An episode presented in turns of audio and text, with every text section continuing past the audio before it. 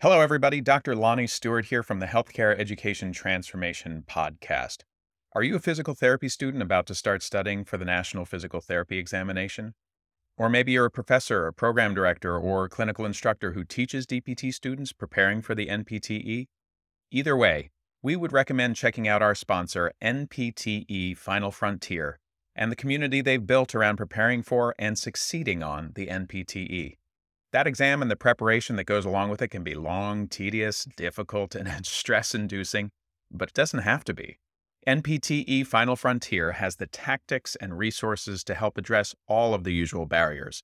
They even have scholarships to help with NPTE study courses, FSBPT registration fees, and even research opportunities. And if that's not enough, they're even donating to the very first annual HET Podcast Scholarship to be awarded at the end of every year. Go to npteff.com for all of the details and use code HET for 10% off all purchases. Links to both the NPTE Final Frontier and their scholarship options are available in the show notes. And now, let's get ready to learn. Hello, everybody. Dr. F. Scott Feil here with another Teach Me Something Tuesday episode of the Healthcare Education Transformation Podcast. Today is number two of four in a four part series on becoming a master adaptive learner. The second part of becoming a master adaptive learner is actually learning, right? It's doing the thing we're setting out to do. This becomes important because essentially learning is really engaging in the difficult process of meaningful learning. It's not passive, it has to be active. This includes things like critical appraisal of learning resources. We've got to make sure where we're learning this information from and how we're learning it are indeed good resources as opposed to uh, read it on the internet or on a Facebook group. That's not going to help us. Uh, we need vetted sources that we know are put together by experts and authorities in the topic that we're trying to learn.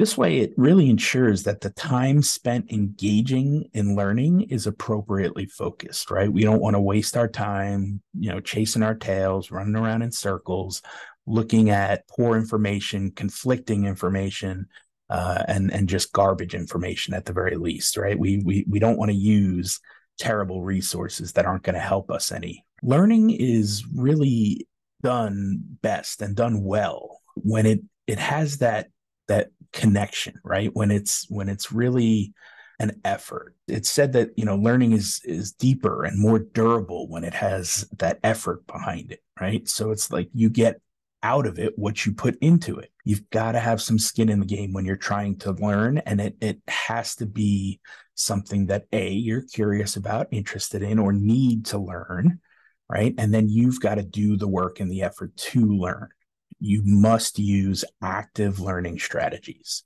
not rote memorization, reading, rereading, highlighting.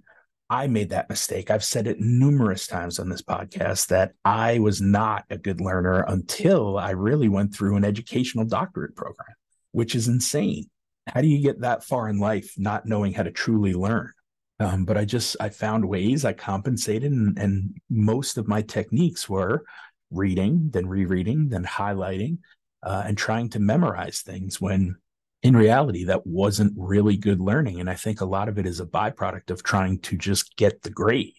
Uh, I was doing everything I can to memorize what I could to find a way to get the passing grade and then move on to the next thing and get the grades I needed to keep moving on. And then when I finally got to the point of an educational doctorate, I realized, oh, this is how you actively learn. It's putting together connections, meaningful connections, looking at bigger pictures, right? Zooming out and, and seeing how these things all affect each other and interact eh, with each other in difficult environments. So it really has to be active learning strategies when you sit down to actually start your learning process. Because at the end of the day, if you do the rote memorization and the reading and the rereading and the highlighting that I used to do, it just doesn't help when it comes to understanding something and retaining the information.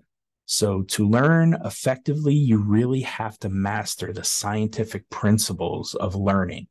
Uh, and that's really what I got from my educational doctorate and the coursework that I did with that. It was super engaging, super helpful. It's really a little bit of a fire in me to learn more about the learning process, right? Educational research, you know, how we learn best, why we learn the way we learn, and then how to go around and teach towards that learning. So that's been super helpful for me, realizing I had to completely change how I went about learning. And now that I know that, I'm I'm learning much, much better, much more deeply. Um, and it's really sparked more curiosity in me too to go out and learn more because I get it now. I know the process. I know how to how to follow it, and I know how to seek out the things that I need in order to get the desired outcome of learning. So I hope that was helpful, and we will see you on the next one. Well, I hope that episode was entertaining as much as it was informational and educational. If you enjoyed this episode or any of our past episodes, we ask you to please subscribe to the podcast and leave us a rating and review. And please share out the episodes to those who you feel may be able to benefit from them. We also urge you to follow us on all social media platforms at HET Podcast and let us know what topics or experts you would like to hear from in future episodes. And just as a reminder, none of the information on today's show should be considered medical advice. It's simply infotainment or edutainment to help educate our audience. For medical advice, we always advise you to reach out to your preferred medical professionals, and we'll see you on the next show.